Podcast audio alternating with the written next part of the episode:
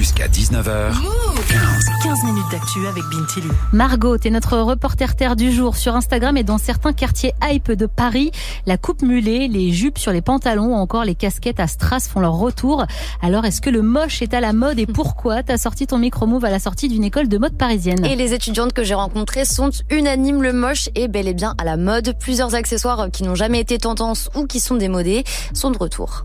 Ah, les jogging Adidas. La concentration de marques apparentes sur quelqu'un que moi je trouve pas, pas beau, le surplus de motifs euh, qui ne vont pas ensemble. Les ballerines. Quand on, les portait euh, il y a quelques années, enfin surtout à Paris, je trouve, ils trouvaient ça vraiment euh, super moche. Et maintenant, on peut voir l'exemple de Miu Miu qui a sorti ses propres ballerines et que tu peux voir bah, plein d'influenceurs qui le mettent en avant. par exemple, les Crocs. Genre, j'ai trop envie de m'acheter des Crocs. J'avoue, j'ose pas trop encore passer le pas. Ça, ça, me tente. Des crocs, justement, Carolina en porte avec un look très pointu. Coloration blonde peroxydée avec des racines foncées volontairement apparentes.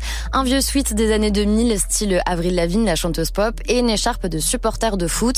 Et cette future styliste espagnole assume. A mí, mm, literalmente, me gusta mucho como combinar cosas. J'aime beaucoup mélanger des choses qui normalement ne se mélangent pas, comme par exemple les crocs avec des chaussettes en hiver ou en été, on peut les assortir avec n'importe quoi. Y más que el estilo que tengan, son super combinables con cualquier cosa. Je veux me sentir à l'aise, belle et que ce soit différent de ce que portent les autres.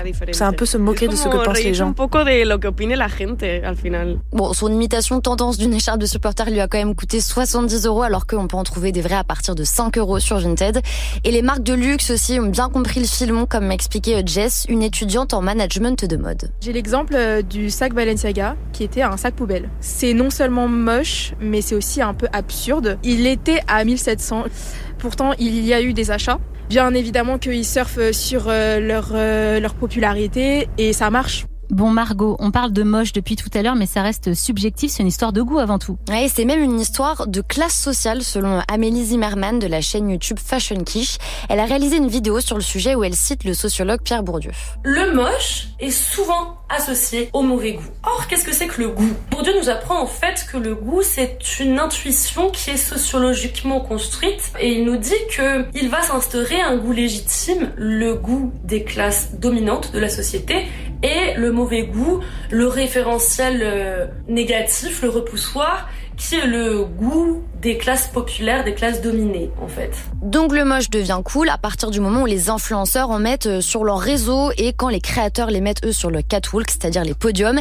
Et c'est justement sur ce moment de bascule que s'est penchée la journaliste de mode Alice, euh, Alice Pfeiffer dans son livre Le goût du moche. Il y a eu l'arrivée effectivement de Crocs ou de jogging qui étaient vus comme des vêtements populaires qui arrivent tout à coup sur des catwalks et coûtent tout à coup extrêmement cher. C'est quand même intéressant que c'était les mêmes personnes qui le portent qui méprisaient ces classes trois minutes avant et qui continuent de les mépriser d'ailleurs. Hein.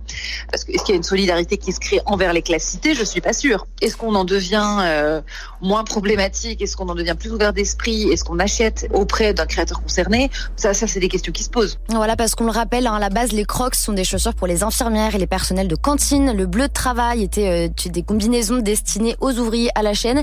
Donc ça peut être cool d'emporter, mais c'est aussi important de savoir d'où ça vient et ce que ça veut dire. Et c'est bien de le rappeler. Merci beaucoup Margot.